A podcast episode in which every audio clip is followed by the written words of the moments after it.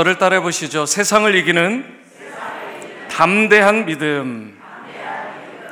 2016년 뉴욕 타임즈에서 선정한 베스트셀러가 있습니다. 아, 그 책의 이름이 그릿이라는 책입니다.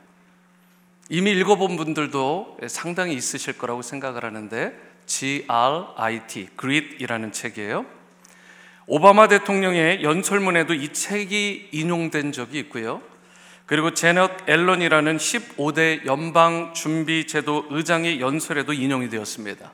그래서 굉장히 유명해진 책입니다. 이 책의 저자가 앤젤라 더크워스라는 분인데 타이완계의 어떻게 보면 미국인입니다. 이 자매님은 하버드 대학에서 neurobiology 이 부분을 공부를 하고 옥스퍼드 대학에서 neuroscience로 석사학위를 받습니다. 졸업한 후에는 고액 연봉을 받는 컨설팅 회사에서 일을 했어요. 그런데 일을 하던 중에 이분이 이것은 내 천직이 아닌 것 같다. 가르치고 싶다라는 마음이 들어서 공립학교에 들어가서 수학을 가르치는 교사가 됩니다. 열악한 환경과 어려운 지역에서 공부하는 여러 학생들을 대하는 중에 한 가지 신기하면서도 중요한 포인트를 이분이 찾게 돼요. 그것이 무엇이냐면 성적이 좋은 학생과 나쁜 학생의 차이점이 IQ에 있지 않더라는 것입니다. 우리는 대부분 생각할 때 IQ가 좁으면 성공하고 IQ가 좀 좋지 않으면 실패하는 인생이 될 것 같은데 IQ가 좋은데도 성적이 그저 그런 학생들이 있더라는 거예요. 그리고 IQ가 그저 그런데도 성적이 탁월한 학생들이 실제로 자기가 가르치는 필드에서 나오더라는 것입니다. 도대체 학교 생활에서 성공하는데 IQ나 재능이나 환경보다 더 중요한 것이 그렇다면 무엇일까? 여기에 대한 질문을 가지고 이분이 더 연구하기 위해서 펜실베니아 대학에 다시 입학을 해서 심리학을 공부를 하고 PhD 학위를 받게 됩니다. 그 후로 이분이 유펜에서 심리학 교수로 가르치고 있는데 그곳에서 발견한 중요한 단어가 그릿이라는 단어예요. 이 단어 그릿은 굳이 우리말로 번역을 한다면 불굴의 정신, 끈기, 기계, 근성 이 정도로 번역을 할 수 있는 단어입니다. 그런데 이 단어는 단순한 자기 고집이나 아집 그런 객기를 말하는 게 아니에요.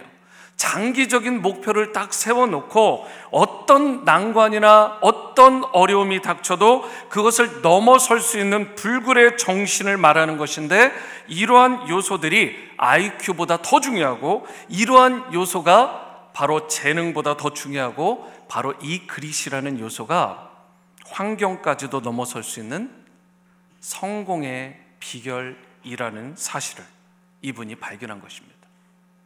그런데 이와 같은 내면적인 강인함은 세상적, 사회적 성공이나 학업적인 성공을 위해서만 꼭 필요한 게 아니라 여러분과 제가 하고 있는 신앙생활에도 반드시 필요한 것입니다. 왜냐하면 우리도 극복하고 넘어서야 될 산과 같은 과제가 나에게 우리 가정적으로 우리 교회적으로 임하기 때문에 그래요. 하지만 우리가 그리스도인으로서 가져야 될 이 그릿이라는 것은 안젤라 교수가 말한 그릿과는 조금 차이가 있어요. 세상이 말하는 그릿은 어디까지나 본인 자신에게서 시작을 하지만 성경이 말하는 그릿은 하나님으로부터 주어지는 불굴의 정신입니다. 우리 안에 계신 하나님 때문에 그분이 부어주시는 그러한 용기와 담력 때문에 그래서 우리가 세상을 이기는 넉넉한 힘, 이것을 영적 그릿이라 말할 수 있고 이것을 담대한 믿음이라고 부를 수 있는 것입니다. 여러분과 저에게 이제 2023년을 마무리하고 중요한 시점이죠. 불과 이제는 한 시간도 채 남지 않은 시계를 보니까 47분 남았네요. 이 중요한 시점 가운데 우리가 다가올 2024년 가운데 참으로 주 안에서 성공적인 인생을 살기 위해서 이러한 영적 그릿, 담대한 믿음이 필요한 줄로 믿습니다. 문제가 찾아왔다고 위축되어 버리고 조금만 어려움이 몰려와도 물러서는 퇴보하는 크리스천이 아니라 어떠한 문제와 상황에도 불구하고 그것을 담대히 맞설 수 있는 믿음, 이러한 믿음을 가질 때 비로소 우리에게 닥친 문제들을 여러분과 제가 극복할 수 있고 2024년 새해에 하나님이 여러분과 저에게 분부하신 그 사명도 바르게 열매 맺으며 감당할 수 있게 될 줄 믿습니다.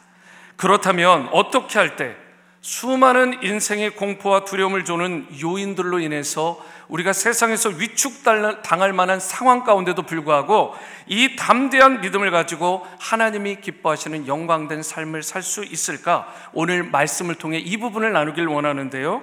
예수님께서 우리에게 친히 이렇게 말씀하셨습니다. 담대하라. 그렇게 말씀하셨는데 우리가 세상을 이기는 그리스도인이 되기 위해서 필요한 것이 무엇일까? 첫 번째로요. 주님의 때에 대한 믿음이 필요하다는 거예요. 주님의 때에 대한 인정이 필요한 것입니다. 이 부분에 대한 분명한 믿음이 있어야 돼요. 25절을 보십니다. 이것을 비유로 너희에게 일렀거니와 때가 이르면 다시는 비유로 너희에게 이르지 않고 아버지에 대한 것을 밝히 이를 것이다. 때와 기한은 하나님께 속한 것이죠. 주님께서 이렇게 말씀하셨습니다. 지금까지는 내가 비유로 하고 너희들이 알아듣기 쉽지 않은 그런 말로 했을지 모르지만 때가 이르게 되면 이 모든 것을 너희들이 분명하고 확실하게 알아듣고 깨달을 수 있는 날이 올 것이다. 그렇게 되면 너희들이 아버지를 밝히 알게 될 것이다. 지금까지 무언가 애매하고 다 이해가 되지 않고 혼란 가운데 있었던 제자들이었는데 주님의 때가 되게 되면 아버지를 분명 알게 되고 하나님의 세계와 말씀을 확실하게 이해함으로 세상을 이기는 담력을 얻게 될 것이라고 말씀하신 것입니다. 그런데 그때가 어느 때라고 성경은 말씀하십니까? 그때에 대한 것은 성령께서 임하시는 때입니다. 주님께서 우리 가운데 임하시고 성령께서 역사하시는 그때 인간의 마음이라고 하는 것은 원래가 매우 혼탁하고 그리고 굉장히 혼란스럽습니다. 그래서 아무리 공부를 많이 하고 지성을 가졌다고 해도 하나님의 세계, 하나님의 진리는 볼 수 없는 것입니다.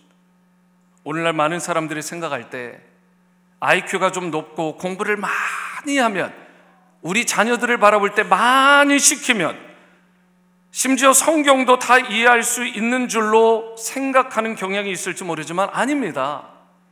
세상 학문, 세상 공부는 그것으로 어느 정도는 통할지 몰라요. 하지만 하나님의 진리의 말씀은 우리의 지성만으로 되지 않습니다. 진리의 영이신 성령께서 내 마음에 그리고 내 머리에 임하시고 내 머리를 건드리시고 치실 때 나의 심령을 조명해 주실 때 그때 비로소 진리가 밝게 보이게 되고 깨달아지고 하나님의 세계가 이해되고 열려지는 역사가 그때부터 일어나게 되는 것입니다. 저는 여러분들이 오늘 송구영 신을 통해 그 성령의 임재가 강력하게 여러분들의 삶 가운데 임함으로 말미암아 다가오는 2024년 하나님을 밝히 아는 지혜와 지식이 선명해지고 그로 말미암아 세상을 밝히 보고 이겨내는 승리의 성도 담대한 믿음의 사람들로 서시게 되기를 주님의 이름으로 축원합니다. 이어지는 26절을 보시면 그날에 너희가 내 이름으로 구할 것이요 내가 너희를 위하여 아버지께 구하겠다 하는 말이 아니니 아버지 하나님께서 예수님이 나가셔서 계속해서 기도해 주셨는데 예수님께서 기도하시고 우리 하나님 앞에 간구하셨는데 이제는 더 이상 그렇게 안 해도 된대요. 왜냐하면 그날 그때 성령께서 여러분과 저의 심령 가운데 임재하시게 되면 여러분과 제가 직접 하나님께 기도할 수 있는 길이 열린다라는 것입니다. 여러분 그래서 성령의 오심으로 말미암아 주 예수 그리스도의 영이 우리 가운데 임하심으로 말미암아 우리 모두가 소유하게 되는 특권 중에 하나가 무엇이냐면 직접 하나님께 기도하는 자로 나갈 수 있다는 것입니다. 그래서 24절 말씀 지금까지는 너희가 내 이름으로 아무것도 구하지 아니하였으나 구하라 그리하면 받으리니 너희 기쁨이 충만하리라. 우리가 하나님께 나가서 예수 그리스도의 이름으로 부르짖어 기도하면 응답받게 되는데 그때 하나님의 영이신 성령께서 여러분과 저의 마음을 만져주시고 강력한 심령으로 바꿔주셔서 기쁨이 먼저 충만하게 하시고요. 그리고 승리하게 하시고 세상을 이기는 강력한 성도들로 영적 그릿을 가진 인생들로 살아가게 하신다라는 사실.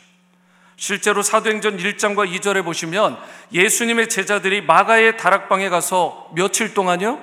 열흘 동안 열심히 기도합니다. 바로 그때 무슨 일이 일어나죠? 교회의 시작입니다. 오순절날 그들이 기도하던 그 순간 바로 그 자리에 성령께서 강력하게 임하셨습니다. 120명의 문도 그리고 성령이 임하시는 순간 그동안 그들이 그렇게도 두려워하고 그렇게도 벌벌 떨던 공포 가운데 있었던 제자들이었는데 담대한 믿음의 사람으로 그들이 거듭나게 돼요. 성령 받고 나서. 아시는 것처럼 한때 제자들은 예수님이 잡히시던 밤에 뿔뿔이 흩어집니다. 그런데 예수님이 부활하시는 그날 밤에도 그 심지어 몰래 숨어 숨지기고 갇힌 공간에서 예배 겨우 드리던 인생들이었는데 요한복음 21장 말씀에 부활하신 예수님을 수차례 만나고도 디베리아 바닷가에서 고기나 잡겠다고 낙심하던 제자들이었는데 그럼에도 불구하고 무기력하고 무능력한 연약한 제자들을 예수님께서 불쌍히 여기심으로 말미암아 그들에게 놀라운 변화의 순간을 주셨는데 그것이 바로 예수님이 오히려 승천하시고 성령을 그들에게 부어 주신 사도행전 2장의 사건이었다라는 사실. 솔로몬 행각에서 그 당시 유월절을 지키기 위해 몰렸던 수많은 사람들 앞에서 공개적으로 목숨을 걸고 담대하게 바베드로가 복음을 전하기 시작합니다. 예수님은 그리스도시라고. 너희가 십자가에 못 박아 죽이신 그 예수님은 다시 사셨다고. 하나님께서 살아나게 하셨다고. 그러자 이처럼 담대하게 선포하던 베드로와 요한을 유대 관원들이 붙잡으면서 그냥 두지 않겠다라고 합니다. 그때 베드로와 요한의 답변이 무엇이었는지 아십니까? 성령 받아 변화된 담대한 믿음의 사람의 특징. 사도행전 4장 19절과 20절 말씀 하나님 앞에서 너희의 말을 듣는 것이 하나님의 말씀을 듣는 것보다 옳은가 판단하라. 우리는 보고 들은 것을 도저히 말하지 않을 수 없다. 절대로 물러서지 않는 것입니다. 그리고 더욱 담대하게 예수 그리스도의 이름으로 복음을 전하고 그때부터 표적과 기사가 일어나는 교회와 성도가 되었다는 사실. 도대체 무엇이 그처럼 비겁하고 나약하게 살던 그들을 예수 그리스도의 군사로 담대한 믿음의 성도들로 변화시켜 주셨을까? 성경을 아무리 보고 또 봐도 이유는 한 가지로밖에 설명할 방법이 없어요. 그들의 심령 속에 강력하게 임한 성령 하나님. 그 성령님이 임하셨기 때문에 그들의 삶이 강력한 믿음의 용사로 세워진 것입니다. 여러분과 저의 삶도 예외가 아닙니다. 우리 속에 성령이 임재하셔야 됩니다. 그 성령께서 강력에 임재하시면 동일한 역사가 오늘 2023년도 12월 31일 이 밤에도 일어나는 역사가 일어남을 믿으시기 바랍니다. 우리의 연약한 심령이 담대한 마음으로 변화가 되고 연약했던 믿음의 상태가 강력한 군대와 같은 믿음으로 바뀌게 되는 거예요.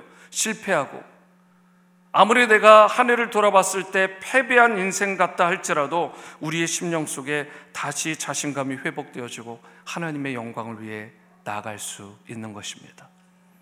지난 한 해를 돌아보니까 저도 얼마나 많이 두려움 가운데 휩싸이고 얼마나 많은 실수를 했는지 몰라요.